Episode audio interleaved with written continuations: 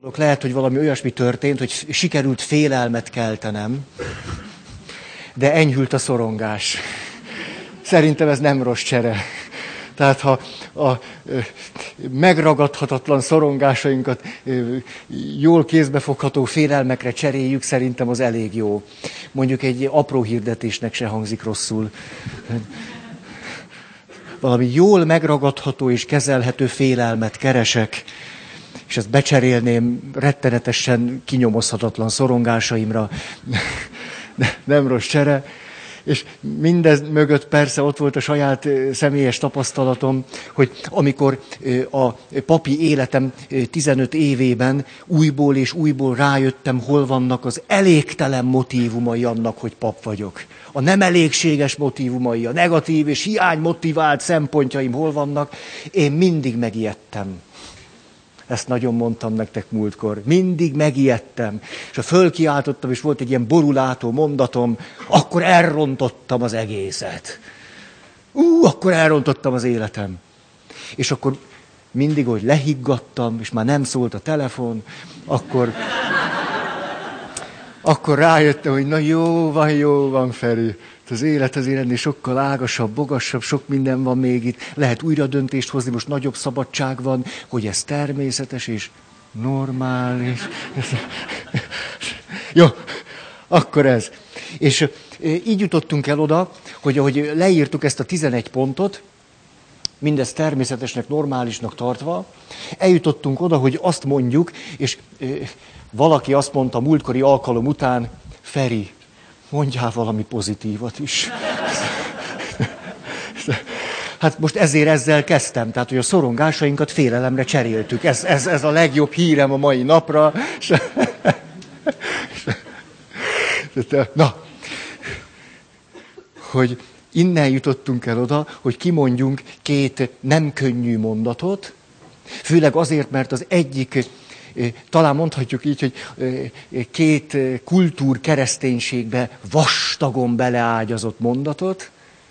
Az egyik inkább a kultúrába, a másik inkább a kereszténységbe ágyazottan bukkan föl.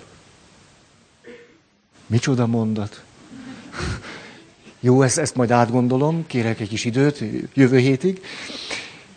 És akkor a két mondatunk így szólt, a szerelem nem elég, ez inkább a kultúrára vonatkozó mondat. A kultúránk roppant idealizálja a szerelmet. Ha szerelem van, minden van. Hát a szerelem nem elég.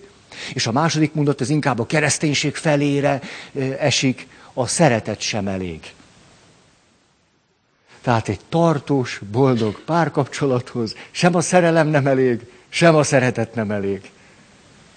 Az egyik a kulturális jó érzéseinket kezdi ki, a másik a keresztény ideáliájainkat kezdi ki, és így aztán most itt állunk láptalanul. És úgy szeretném folytatni ezt a mondatot, és ennek a két mondatnak a hátterét most bőven szeretném megvilágítani. Több alkalmat szeretnék erre szánni. Nyilván, hogy nem mindegy, hogy ki szerelmes, és nem mindegy, hogy hogyan szeret ebbe tudnám összefoglalni. Nagyon szép, hogy van szerelem, nagyon szép, hogy azt mondod, soha senkit nem szerettem így, mint téged. És azt gondoljuk, hogy az így szócska az egyszerűen csak egy mellékszereplő. Az így szócskának éppen döntő jelentősége van. Mikor én azt mondom, Brünnhildám, és már most ismerjük a hátteret. Tehát már is poligámiára is kaphatónak tűnök. Brünnhildám, én téged úgy szeretlek még, mint senki mást a földön. És ha Brünnhilda eléggé járatlan a szerelem ügyeiben, és meghallja azt, hogy téged, már ott elalél. De hogy meghallja azt, hogy szeretlek, ne, nem kell több, nem kell több. És megbújt egy rohadt kis szó.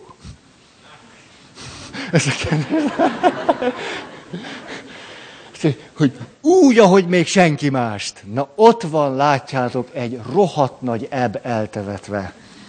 Egy óriási Bernát hegyi. És onnan csahol, úgy, úgy. Ezt, ezt csinálja. És. És ezt hagy ütköztessem a spirituális világunkból származó, nagyon értékes mondattal, amikor Jézus azt mondja, szeressétek egymást úgy, ahogyan én szerettelek titeket. Szeressétek egymást úgy, hogy én szeretlek benneteket.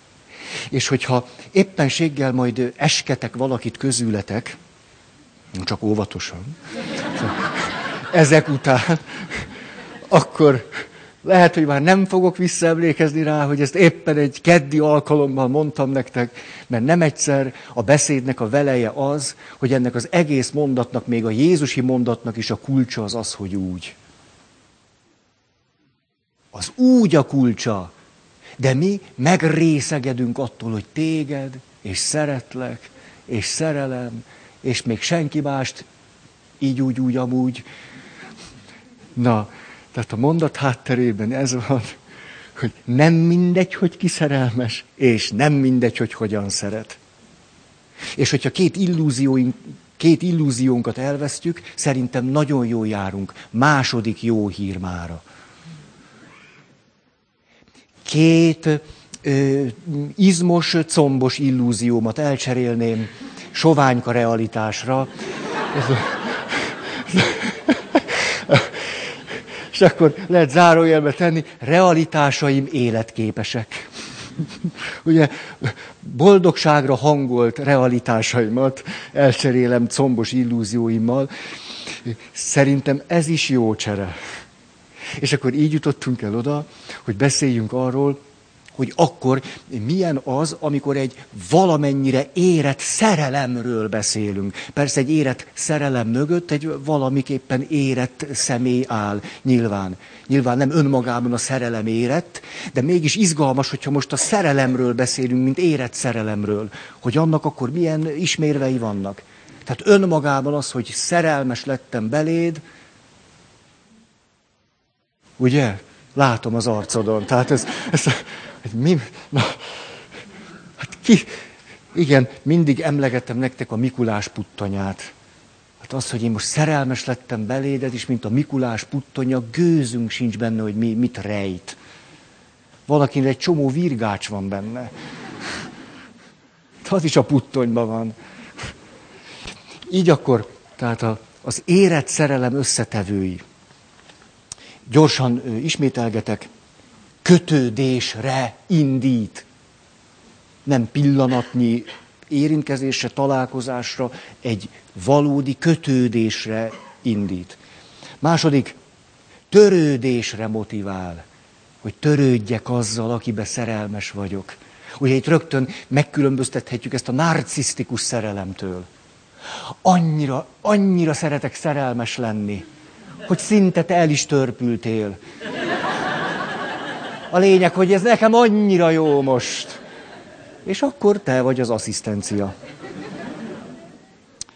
Harmadik, az érett szerelem az, az intimitás irányába visz engem. Ugye, aminek ismérveit bőségesen tudjuk. Négy. Az érett szerelemben van valamennyi szenvedély. Azt is mondhatnám, hogy nem gátolt a szenvedély benne. Nem egyformán vagyunk szenvedélyesek, de valamennyi ott meg tud jelenni. Öt, az érett szerelem éppen azáltal, hogy egy valódi kötődés felé indít engem, már is az elköteleződés útjára terel. Aha. Hat. A személyem egészét érinti. Ugye most nem, visszalépek az ötöshöz, ezt ugye csak még egyszer el akarom nektek ismételni, hogy akkor az elköteleződés három dimenziója, ez szerintem elég jól pályára tesz bennünket, személyes, morális és strukturális elköteleződés. Ugye szerelmes vagyok beléd, én rád nagyon-nagyon-nagyon igent mondok, nagyon, de másra is. Ugye hát van, van, aki ezt nagyon jól, hogy amikor te veled vagyok, rád mondok igent. És akkor teljesen rád mondok igent. Mikor veled vagyok, mindig rád mondok igent. De egy másik este meg egy másik valakire mondok ugyanolyan nagy igent. És tulajdonképpen ez így nagyon szép nekem. Ugye van személyes igen, de nincsen erkölcsi igen. Nincs erkölcsi elköteleződés csak. És a, mit jelent a strukturális elköteleződés? Hát egyrészt az, azt, hogy az emberi természetben mégiscsak ott van az, hogy együtt szeretjük a gyerekeinket. Ez úgy valamennyire bennünk van, állítólag, mondják. De ráadásul az is benne van, hogy a személyed felé elköteleződök, erkölcsileg elköteleződök, de nem tartjuk el egymást. Ja, de pénz az nincs. Hát nem majd lesz valahogy, vagy... Tehát ha ki, ki, kifarolok abból, hogy ennek az elköteleződésnek egy, egy struktúráis világot is teremtsek, az akkor hogy? Hatos volt, ugye a személy egészét érintő. Ezt most szeretném egy más oldalról is megközelíteni. Mit jelent az, hogy akkor a személy egészét érinti a szerelem? Vagyis, hogy a személyiséget kezdi valamiképpen szervezni és struktúrálni. Ennek megint csak egy csomó dimenziója van, például a biológiai dimenziója is. Akkor valaki nagyon szerelmes, kevesebb alvással is beéri. Látszólag mondhatjuk azt, hogy hát nagyon szerelmes vagyok, és alszom tíz órákat. Az már akkor valami tünet. Hát ha valaki halálos szerelmesen is tízkor hazamegy, mert neki tíz óra kell, hogy normális legyen, hát akkor ott kérdőjeleket pötyögtetünk el. Tehát, hogy az érett szerelem a személyiség egészét szervezi egészen a biológiai dimenziótól. Tik, tik, tik, tik, tik. De itt mondanék egy megközelítést, ami megint érdekes lehet nekünk, hogy úgy tűnik az emberi természet alkalmassá vált arra, hogy három dimenziót vagy egységbe hozzon, és egységbe szervezve éljen meg, vagy teljesen külön. Kötődés, szerelem, szex. Ma a világának három óriási témája. Ugye mondom a klasszikus esetet, a férfi, aki azt mondja a feleségének, te vagy az életem párja, téged szeretlek a legjobban, nélküled nem tudok élni, neked köszönhetem, hogy hogy. De egy másik nőbe vagyok szerelmes. Bo- bocsi. De én téged szeretlek, én nagyon-nagyon téged. Téged nagyon de a szerelem leválik a kötődésről. Az egy másik valaki felé megy. Majd pedig az illető, ahogy a ö, ö, feleségétől a ö, szerelme felé megy, hogy ott egy éjszakát eltöltsön vele, a metrón utazva meglát egy jó nőt, azt mondja, hoppácska! Hú-hú-hú. És eltölti őt a szexuális vágy. Szóval, még utazok egy megállót. Majd Ezzel annyit szeretnék mondani, hogy a ma embere sokat bajlódik azzal, hogy ezt a három dimenziót a saját személyében, nem odakint, mert az ott kezdődik, hogy mi van ide bent, hogy a személyiségem eléggé integrált és érette ahhoz, hogy ezt a három dimenziót egy valaki felé tudja megélni. Mert úgy önmagában, ha csak a természetünkre bízzuk, akkor ezt a hármat tudjuk három különböző személy felé vinni, a szexualitást illetően pedig ezt kitágíthatjuk sok felé.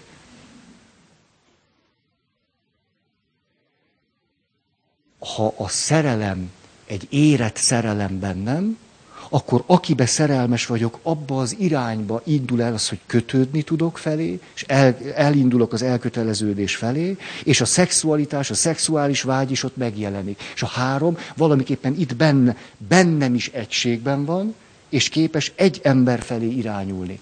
Ez nem azt jelenti, hogy természetesen a személyiségem elég érett ahhoz, hogy ezt én egy ember felé vigyem, hogy közben ne lehetne szexuális vágyam itt, ott, ott.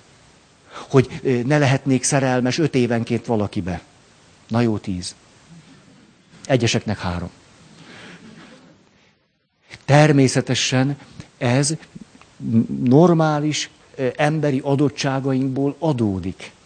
A kérdés, hogy elég érett vagyok-e ahhoz, hogy miközben ezek vinnek engem ide-oda, amoda, aközben én ezt egy egységben tudom magamban megélni. Egy egységben tudom tartani. Hát ha ezt csak a biológiára bízzuk magunkban, nem sok jó, jó, jó.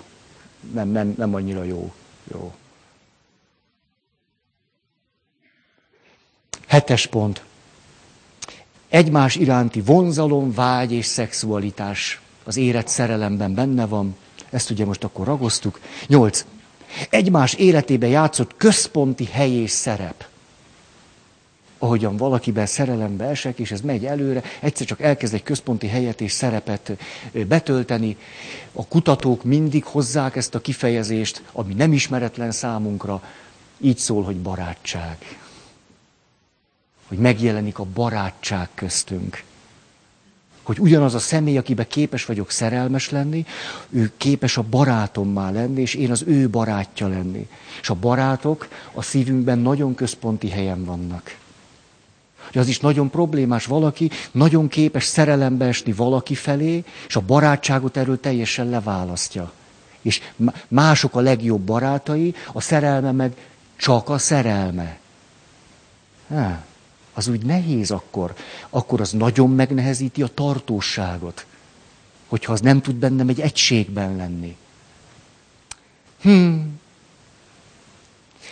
Kilenc volt, egymás melletti biztonság, vagy biztonságérzet, megérkezettség. Szemben azzal, hogy van, aki, eh, vannak olyan párok, akik szerelembe esnek egymással, és egy szakadatlan küzdelem veszi kezdetét. Tehát ők a féltékenységnek, a jeleneteknek, a, a játszmáknak és a kiúttalan, kilátástalan ö, drámaképzésnek az útjára lépnek és egyáltalán nem biztonságot adnak egymás mellett. De ő úgy szerelmes. Tehát ha megkérdezzük, hogy, hogy ő most szerelmese vagy nem, azt mondja, hogy soha ennyire nem voltam még szerelmes.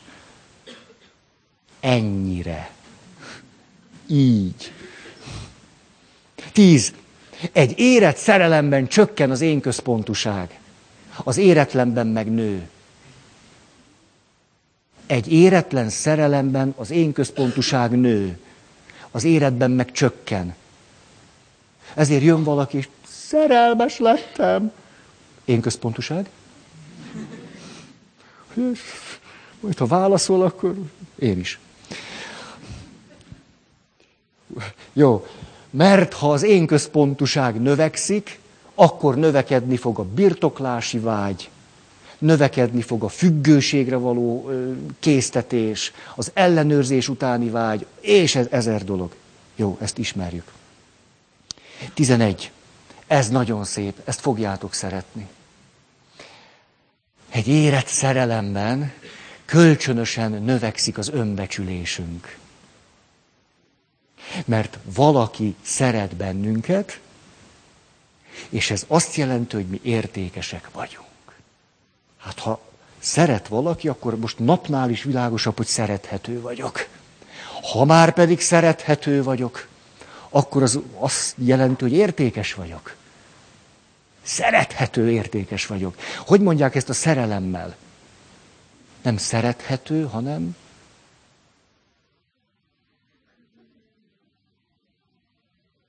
ezt kéne képezni. Szerelmhető. Szerelemhető. Szerelmeshető.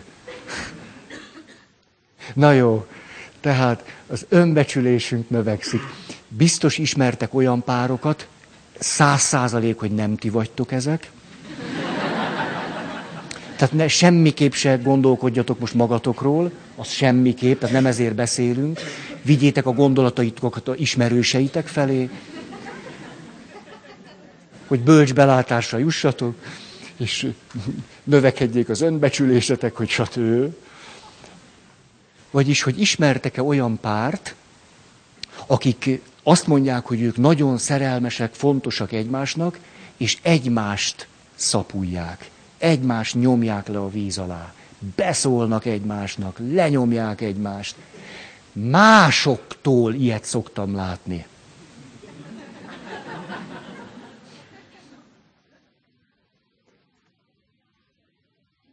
Tehát az érett szerelemben az önbecsülés növekszik, és ezzel párhuzamosan nyilván a másik megbecsülése is. Hát ha szerethetőnek látlak, akkor megbecsüllek, nem? Ez elég problémás, hogy na jó. 12. Növekszik a boldogság. Ilyen egyszerűen, az érett szerelemben. A valakihez tartozás élménye önátadással és magamra találással együtt.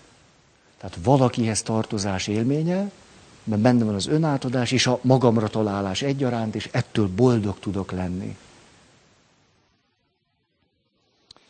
13. Egy picit a fonákjáról nézve, félek az elvesztésétől. Az érett szerelemben, és a szerelemhez hozzá tartozik, hogy nem szeretném elveszteni. Ez nagyon normális. De hogyha ez nem egyszerűen csak egy természetes félelem, hanem egy rettenet, és már megvásároltad a gázpisztolyt, vagy a kutyamérget, patkánymérget, a légyfogót, légycsapót, patkányfogót, egér csalit, akkor ez már túlment egy egészséges mértéken. Valószínű. A, tanultam sokat egy német ö, pszichoterapeutától, és ő azt mondta, hogy tudjátok, egy csoportban voltunk, és ott mondja, hogy hangosan gondolkodott, mert előjött egy téma, azt mondja, tudjátok, hogy egyszer egy nagyon sajátos fölismerésre jutottam, hogy mely terápiás kapcsolataim azok, amelyek igazán gyógyítóak amelyekben igazán tud történni valami fejlődés. És azt mondta, rájöttem, hogy ezek szinte kivétel nélkül olyan kapcsolatok, amelyekben szoktam félni. Fölmerül annak a félelme, hogy most ezt jól tettem, vagy nem. Hogy azt tettem, amire szüksége volt, vagy nem. Hogy most a helyemen vagyok, vagy nem. Hogy elég jól megéreztem-e őt, vagy nem. Ennek a félelme nagyon természetes, és közben benne van az is, hogy ez a kapcsolat neki fontos. Ezért tudja félteni. Tudja félteni, és tud félni attól, hogy igen, ez elrontható. Azt mondta, azok a, azok a terápiás kapcsolataim, amelyekben ülök halálosan lazán, megy ez nekem, hát pszichoterápia. Egy kliens hogy ezek nem szoktak, nem szoktak igazán gyümölcsözőek lenni. Ezért az, hogy féltem, hogy elveszítem, és megjelenik bennem egy természetes félelem, hogy nem akarok nélküle lenni, ez nagyon egészséges és normális. Hogyha ez a félelem nincs, az inkább kötődési zavarra utal. Hogy az illető nem tud kötődni. Ezért neki, ha a kapcsolat elvész, akkor neki úgy is jó. A... Na jó.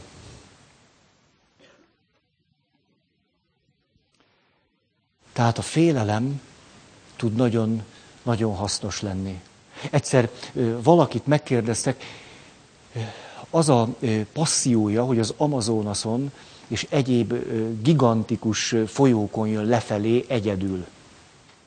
És akkor azt kérdezte tőle a riporter, hát maga az egyetlen ember, aki nem tudom milyen szakaszon egyedül le tudott evezni. Hát lehet, hogy maga nem is fél. Erre azt mondta, nézze, abban a pillanatban, hogy nem félnék, abba hagynám az evezést. Ha én ettől a víztől nem félnék, soha többet nem mennék a vízre.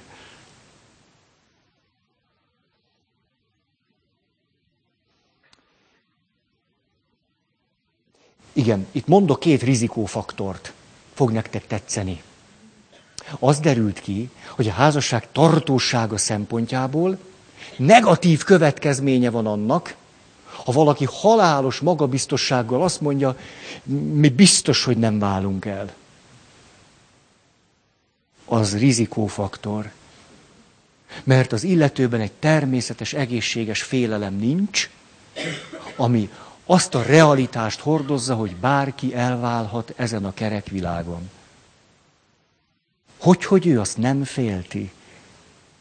Tehát ha valakit megkérdezünk, és ezt azért is mondom nektek, mert kultúr keresztény berkeinkben szokott lenni egy naivitás. Ugye, hogy annál szebbet kimondani, mint a papnak a jegyes csoportban, hogy már pedig mi egy kicsit se félünk attól, hogy elváljunk, mi biztos, hogy nem válunk el. Ja, nekem fölvillan a piros lámpa, és azt mondom, ajj, Jó, hogy itt vannak. Még van két alkalmam, hogy megijedjenek. És elkezdjék félteni a kincseiket. De már csak egy alkalmam van, úgyhogy...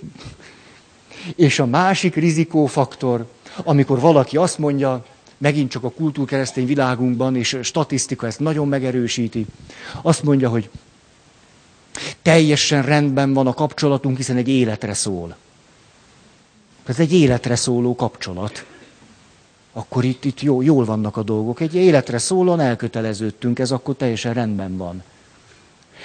Sokaknál az életre szóló elköteleződésnek a következménye az, hogy nem dolgoznak a kapcsolatért. Mert úgy se válsz el. Az a dolgot, hogy elviselj, hogy kibírjál. Gyerekkorunkban, ahogy a Városmajori grundon mondtuk, ami ragad, tapad. Így, így. Tehát például foci csapatot választottunk, és akkor ugye felváltva ment, és a Laci, nem, nem, nem, Peti. És akkor öten fölkiáltottak, nem, ami ragad, tapad. Laci van itt. Tehát ez két komoly rizikófaktor. Mi sose válunk el, és egy életre szóló kapcsolatban vagyunk. A termeszek szokták úgy szétrágni a fát, hogy már csak a külső váza marad meg? Hehe. Van egy gyönyörű fa, ó, milyen szép.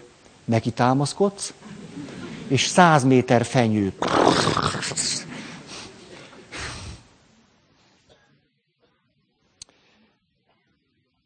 Következő, egy érett szerelem a másik megismerésére motivál. Fromnak van az a gyönyörű gondolata, hogy a szeretetnek része az, hogy ismerlek és meg akarlak ismerni téged. És minél inkább ismerek valakit, annál jobban tudom őt szeretni. És minél inkább szeretem, annál inkább meg akarom őt ismerni. És akkor ez egy jó, jó kört tud előhozni. Miközben éppen azért is fogyhatatlanul van bennem egy vágy, hogy megismerjelek téged, mert azt is belátom, hogy egy micsoda föltárhatatlan titok vagy. Hogy valójában sosem foglak tudni megismerni. Milyen szépen fejezi ki a magyar nyelv, hogy valaki, aki lemond arról, hogy a társát megismerje, azt szokta róla mondani, hogy már kiismertelek téged. Teljesen más dolog, hogy én azt mondom, hogy kiismertelek, már nekem nem tudsz újat mondani, vagy hogy valakit megismerek. Ugye megismerni az egy fogyhatatlan, vége láthatatlan. Olyan, valaki azt kérdezte tőlem eh, néhány nappal ezelőtt, Feri, te nem unod még a lakás szenteléseket? Látjátok, ilyen együttérző. És mélyen szíven döfött a kérdés ugye az autó kesztyűtartójába egész évben szentelt vízszintő, kréta, zsírkréta. Hm. Sose tudhatjuk, mikor kell egy lakást megszentelni. Autókról nem is beszélve. Most eszembe jutott egy nagyon régi történet. Jött hozzám valaki vasárnapi mise után, és azt mondja, Feri, szeretném, ha megszentelnéd az autómat, egészen új, egy hetes, megyek er- erdélyi körútra, szenteld meg, légy szíves. Mondom, semmi akadálya.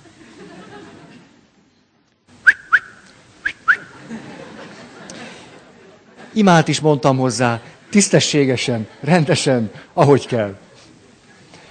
Egy hét múlva, vagy kettő, jön vissza az illető.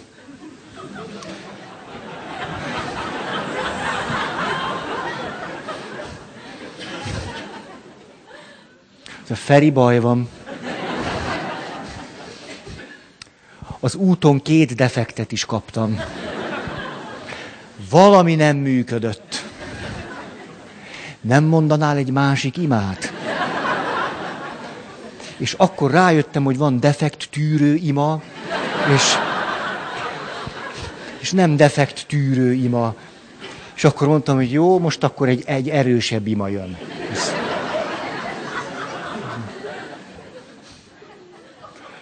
Azóta nem jött vissza. Azóta azt az imát használom. Most ez, ez bejött. A. Na, és a, éppen most néhány, néhány nappal ezelőtt, hogy ugye a másik megismerésére motivál, hogy elnézést, ha, ha önismétlésekben vagyok, hogy annyira bennem ér az, ahogyan 17 évesen biológiára fakultálva azt kérte tőlem a biológia tanár, hogy a következő két órára mindenki hozzon valami kevésbé jó cuccot, mert hogy egy békát fogunk fölboncolni, már mindenki egyet, és az úgy lehet, hogy fröcsög valami, tehát hogy Diolen Mobi iskolaköppenyt nyugodtan vegyétek föl. Ismeritek ez? Diolen Mobi. Tehát vannak azért kortársaim. És, akkor oda, oda mentem a biológia tanárnő, és azt mondtam, hogy én ezen a két órán nem fogok részt venni. Mert nincs az a pénz, hogy én egy békát fölboncoljak. Egyszerűen nincs az a pénz. Mert hogy ami a, ami a békában a legértékesebb, az az, hogy él. Ez tehát teljesen fölösleges boncolni.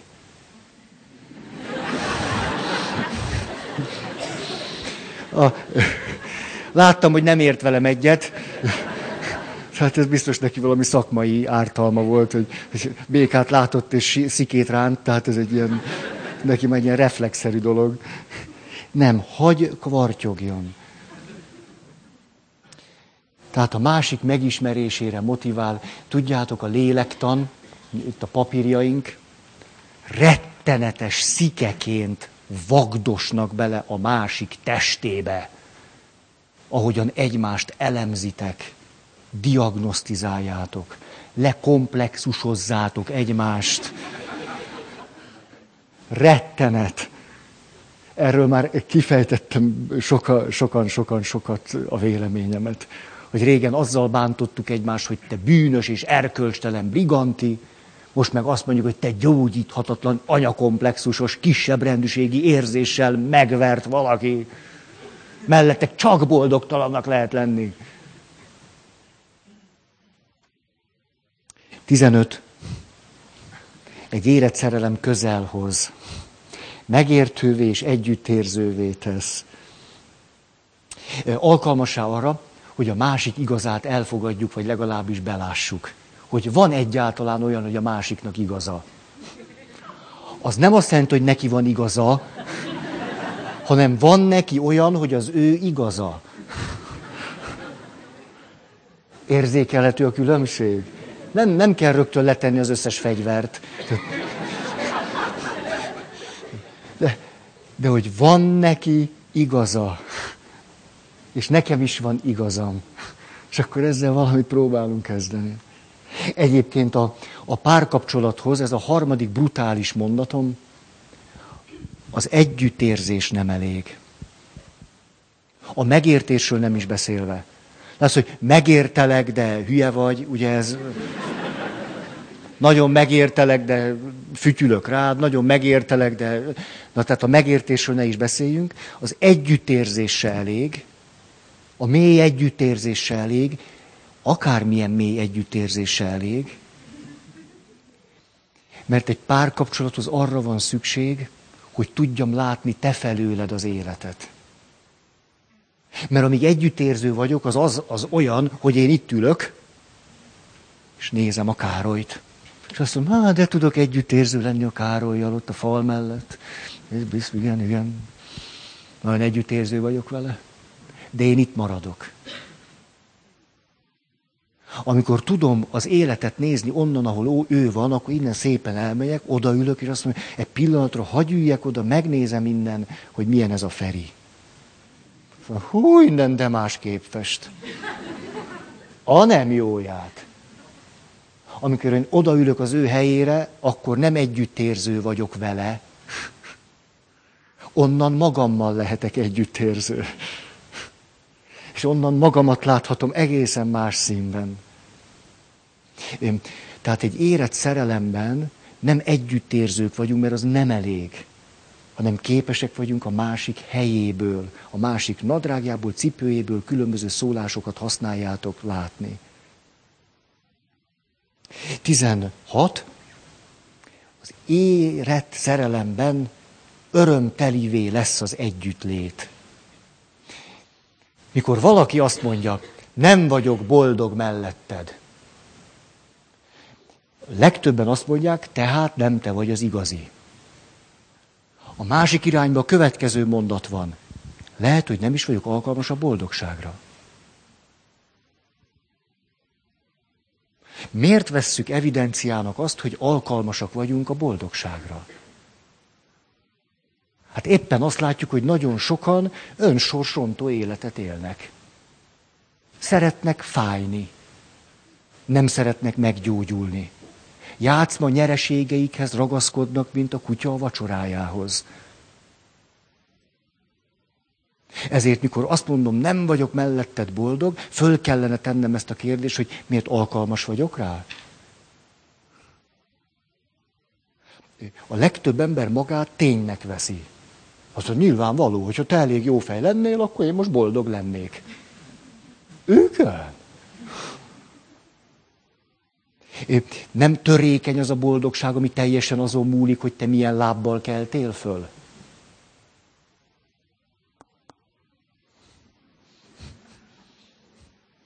Ma olyan jó kedvem van. Osztom nagyon, ugye? Az élet szerelemben a különbségek lecsiszolódnak. Elkezdünk összeilleszkedni éppen a különbözőségeink mentén. Haha. A kölcsönösségre indítanak a különbözőségek. Kiegészítő jellegűvé válnak a különbözőségek. A, az, a, voltam lakásszentelésem. És a, megint, megint. És mi történt? A férj főzött, a feleség meg beszélgetett velem. Helyes, ugye? És a, és a feleség olyan tíz percenként megdicsérte a férjét. Ez is helyes.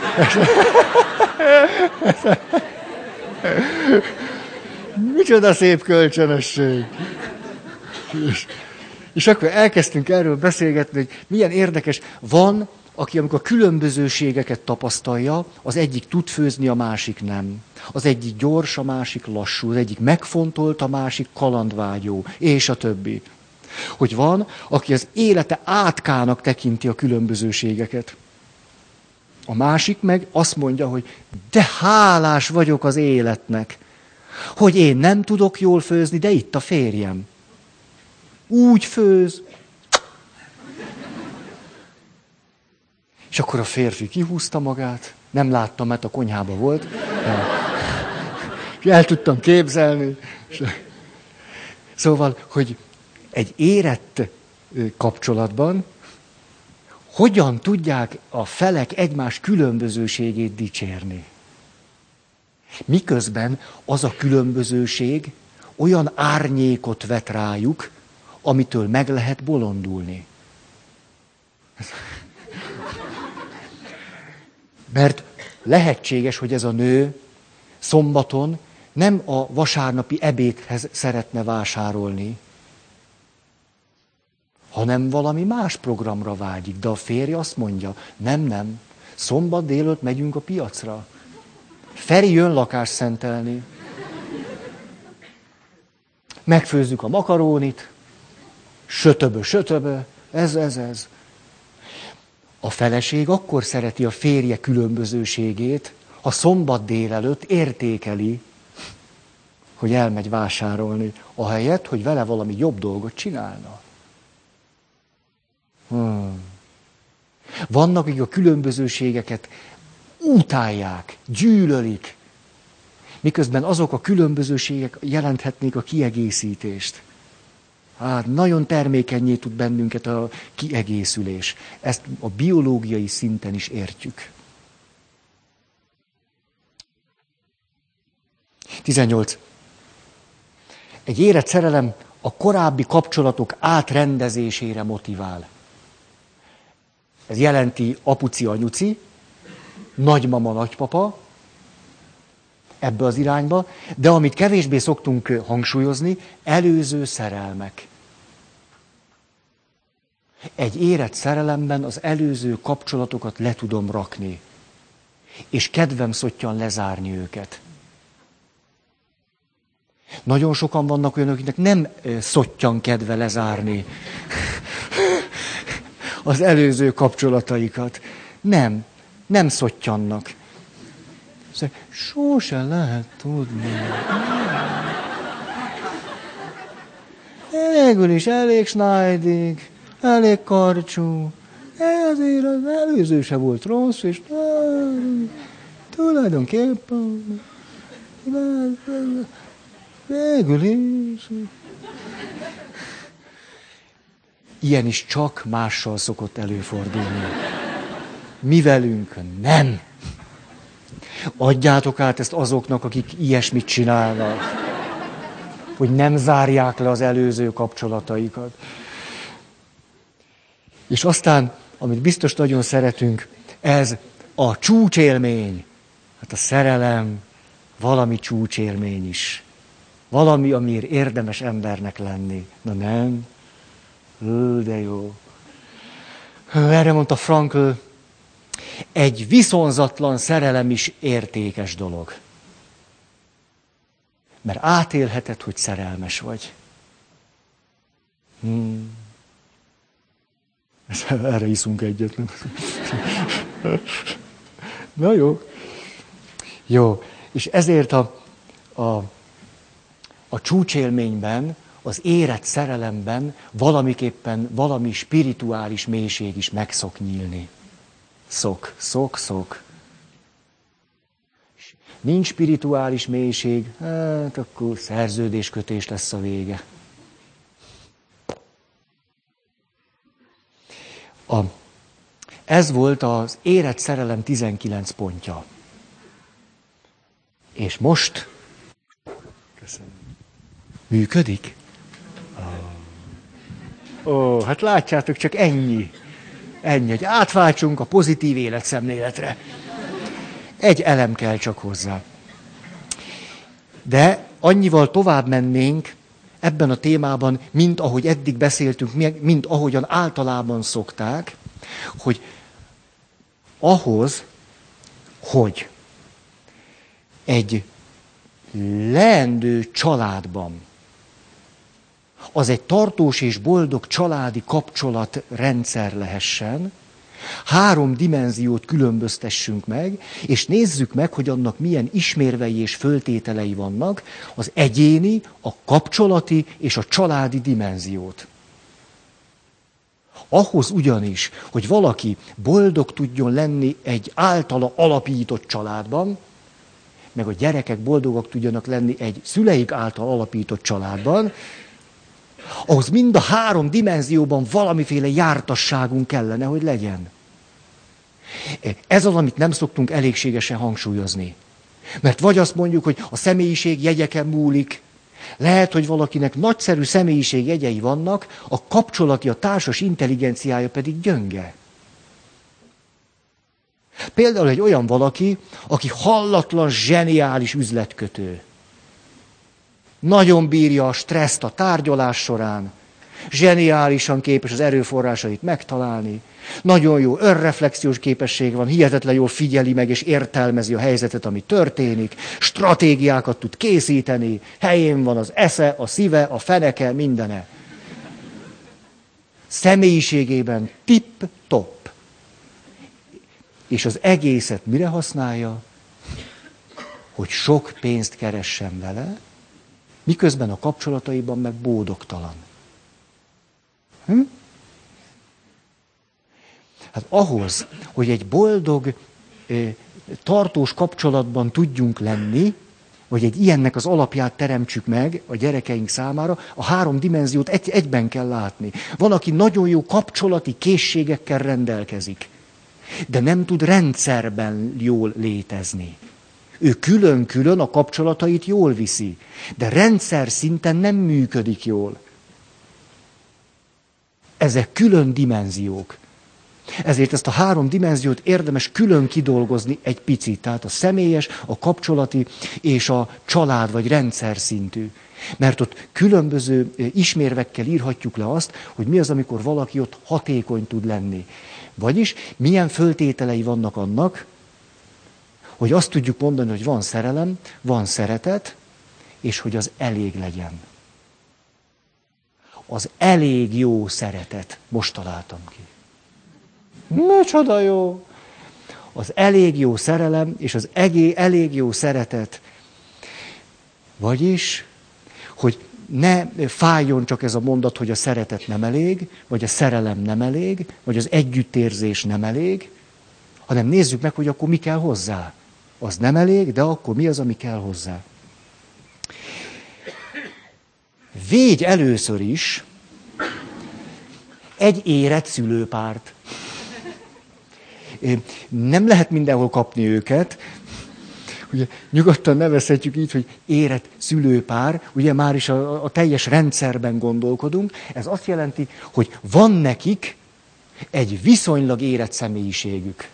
Viszonylag. Nem kell, hogy érett legyen még, mert még csak 20 évesek. 20 évesen nem kell bölcsnek lenni. Azt hagyjuk a zenmesterre. 20 évesen lehetünk még kajlák de valamennyire az életkorunknak megfelelő érettségen érdemes lenni. Vagy legalább abba az irányba élni.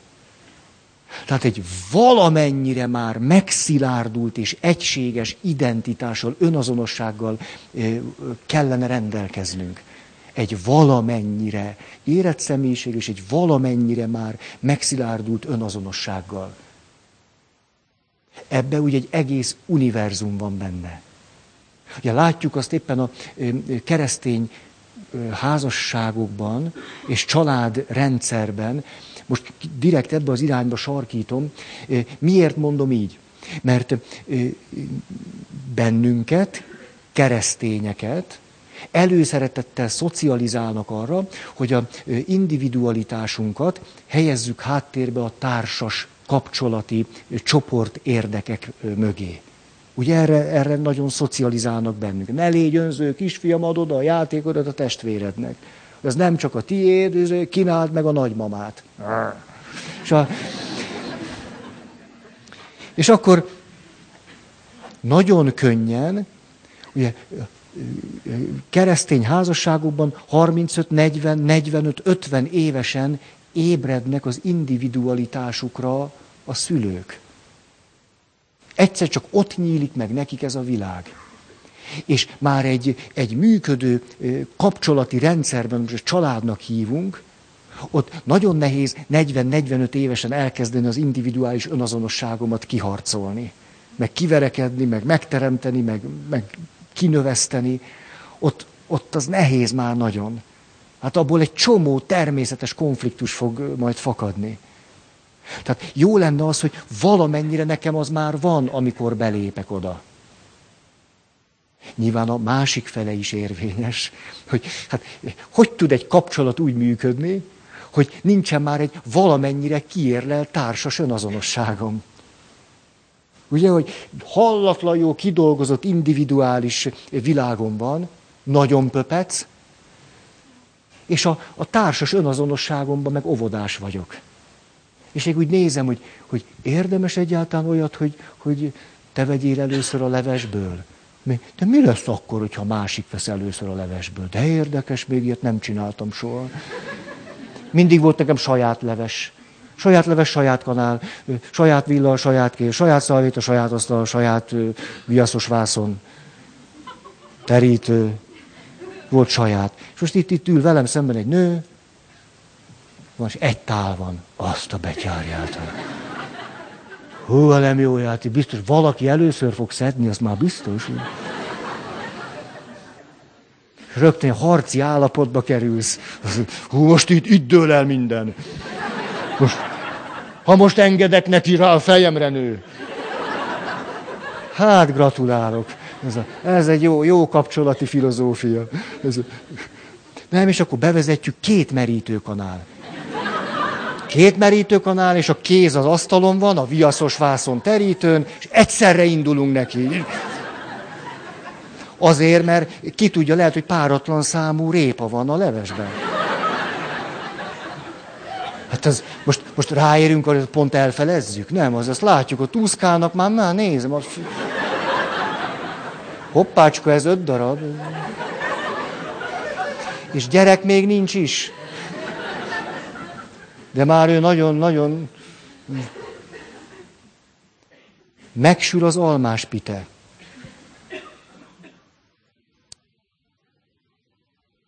Kiveszi ki a szélét. Harca közepér. Küzdelem a sok almáért. Na, ezzel a magam végtelenül primkó módján próbáltam leírni, hogy lehet, hogy valakinek a maga individualitásában hallatlan erősségei vannak, a társas kapcsolati intelligenciája pedig, hm, hm. Nem, nem, nem, hát hallottam én ilyeneket. Mikor én olyan érdekes, nem tudom, itt, itt találkozom a hét alkalommal, még soha semmi, semmi szépet nem mondtál a társadról. Ha nem akarom elkapatni. Ezt tudjátok, hányszor hallottam?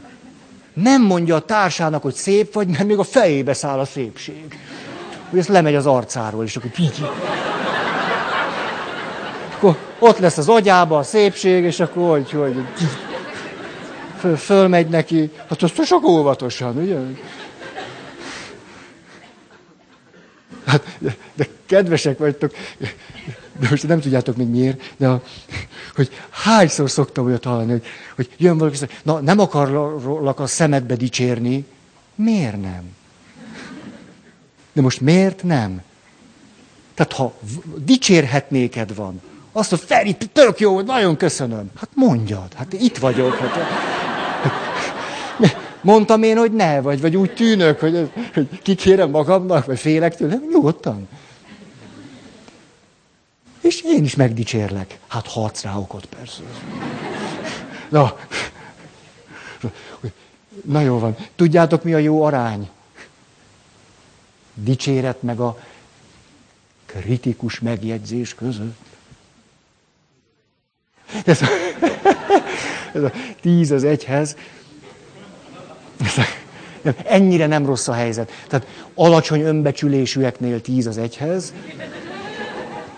igen, hát eh, minél alacsonyabb az önbecsülés, annál nagyobb az arány, ugye? Végül már egy millió az egyhez. Tehát, tehát egy, egy egészséges személyiségnél is, egy egészségesnél, házastársi kapcsolatban, legrosszabb esetben, mi három? Hát, hát ez, hát ez nagyon. Három. Ez, mennyi? Ja, így, így, így, hogy egy, egy, ez, három az egyhez. Csípi. Jó, jó, jó, jó, ez necces, hogyha, hogyha sólyom szemet kérnél, akkor ez már benn lenne. Öt a kettőhöz.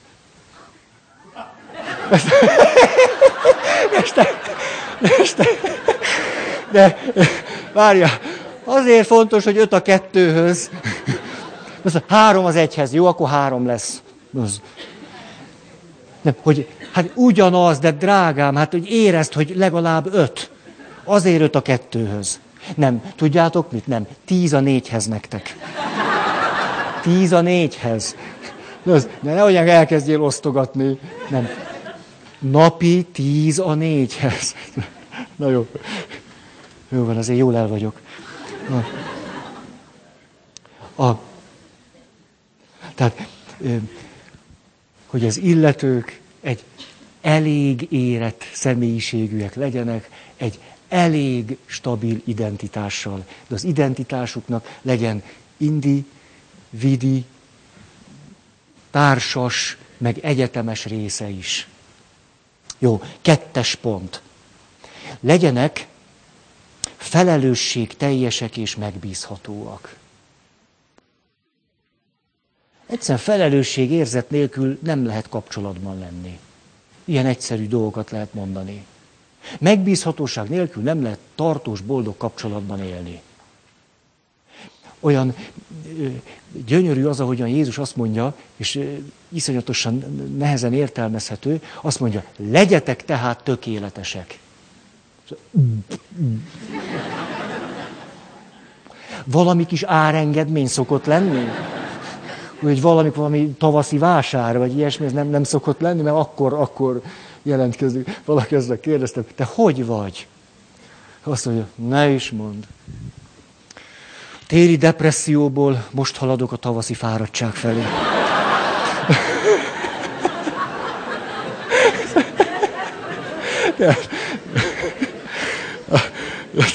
Szóval,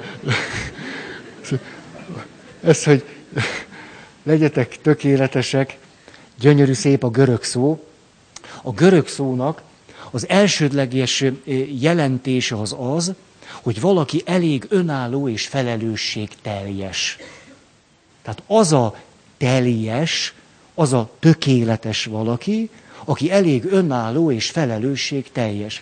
És emögött a gyerek-felnőtt összefüggés áll, hogy a korabeli gondolkozás szerint, azt mondja, a gyerek tökéletlen, a felnőtt tökéletes. A gyerek még, még nem jutott valahova, a felnőtt viszont igen.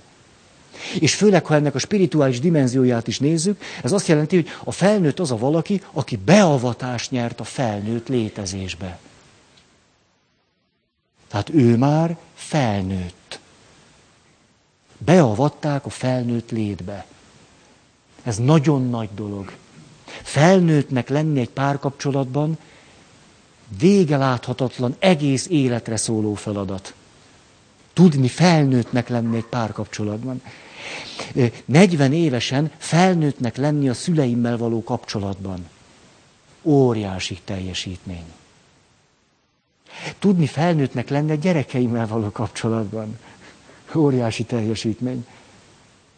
A, elnézést, hogy ezt most megismétlem, mert vasárnap erről beszéltem, de a paptársaimmal, beszél, hú, paptársaimmal beszélgettünk erről, arról a mondatról, hogy mit tesz velük az, akkor valaki odalép hozzájuk, és azt mondja, Aj, atya, van itt egy nagyon nehéz problémám, légy szíves, akkor mondd meg, hogy mit kell csinálni. Ezt, ezt, ezt milyen viccesnek tűnik.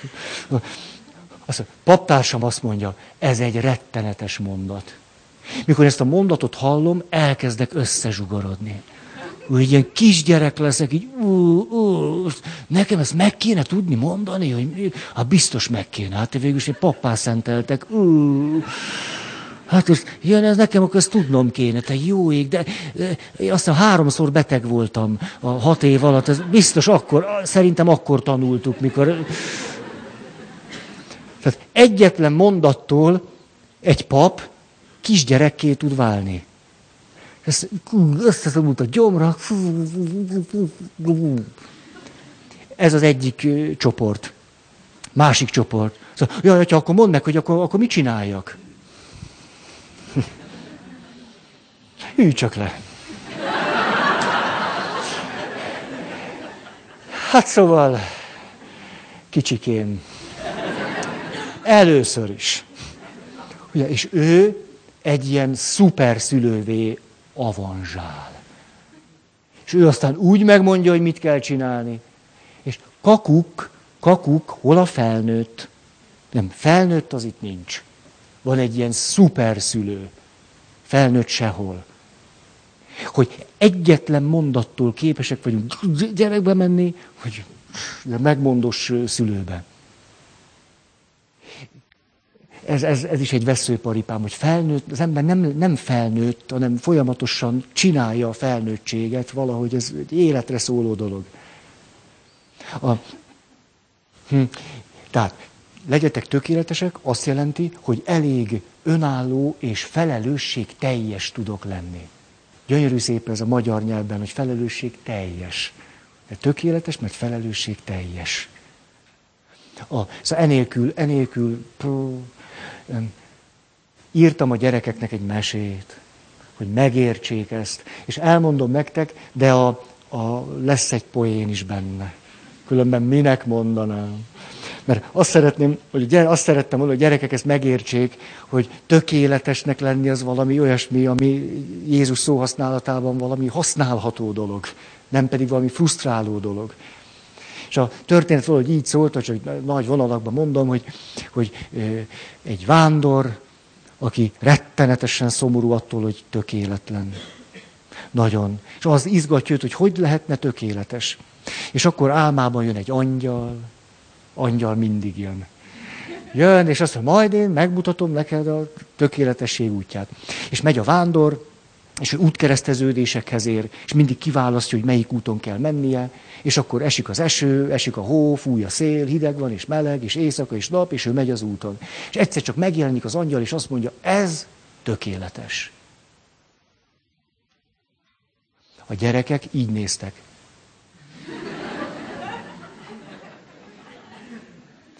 Hát látjátok, ezért mondom, itt, itt álltunk meg.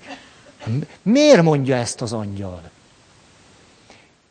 20 másodperc múlva jelentkezett egy fiú, és azt mondja, azért, mert a vándor a jó úton van. Mehetünk tovább. A vándor, hogy megy ezen az úton, találkozik egy őzikével, akinek eltörött a lába. Fogja, bekötözi, tűri, nem, nem ragozom, és mindaddig gondját viseli, ameddig egyszer csak nagy óvatosan meg nem jelenik az édesanyja, hogy elvigye. Meg kisántikál az anyukájával. Egyszer csak megjelenik az angyal, és azt mondja, ez tökéletes.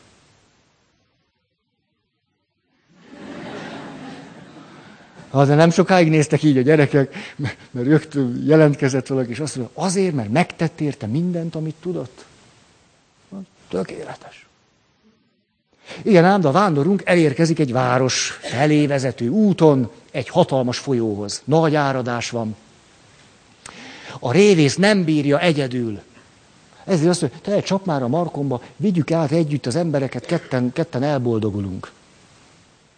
Azt mondja, rendben van, ráállok.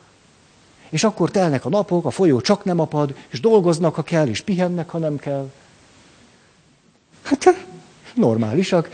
És egyszer csak egész váratlannak tűnő módon megjelenik az angyal, és azt mondja, hát ez tökéletes.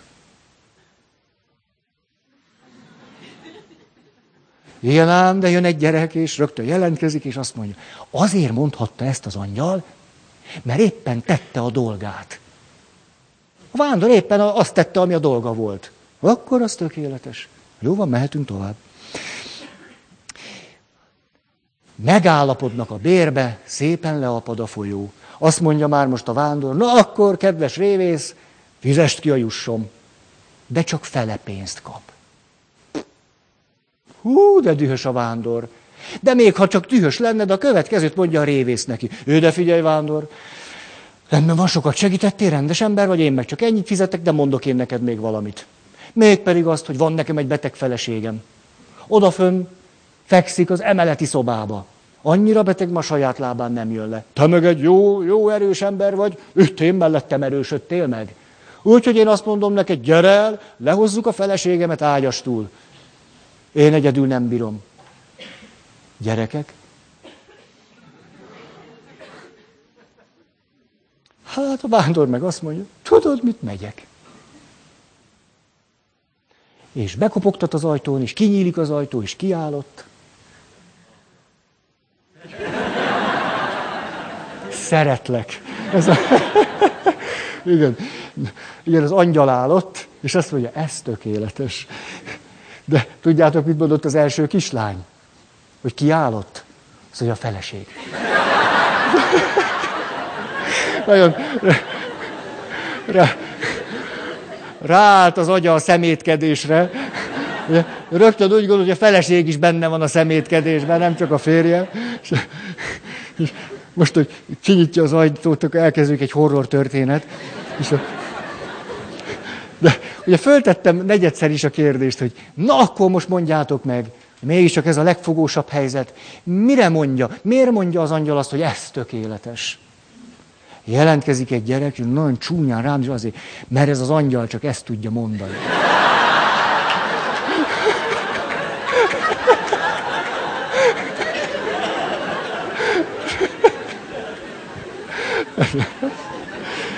Na, jó.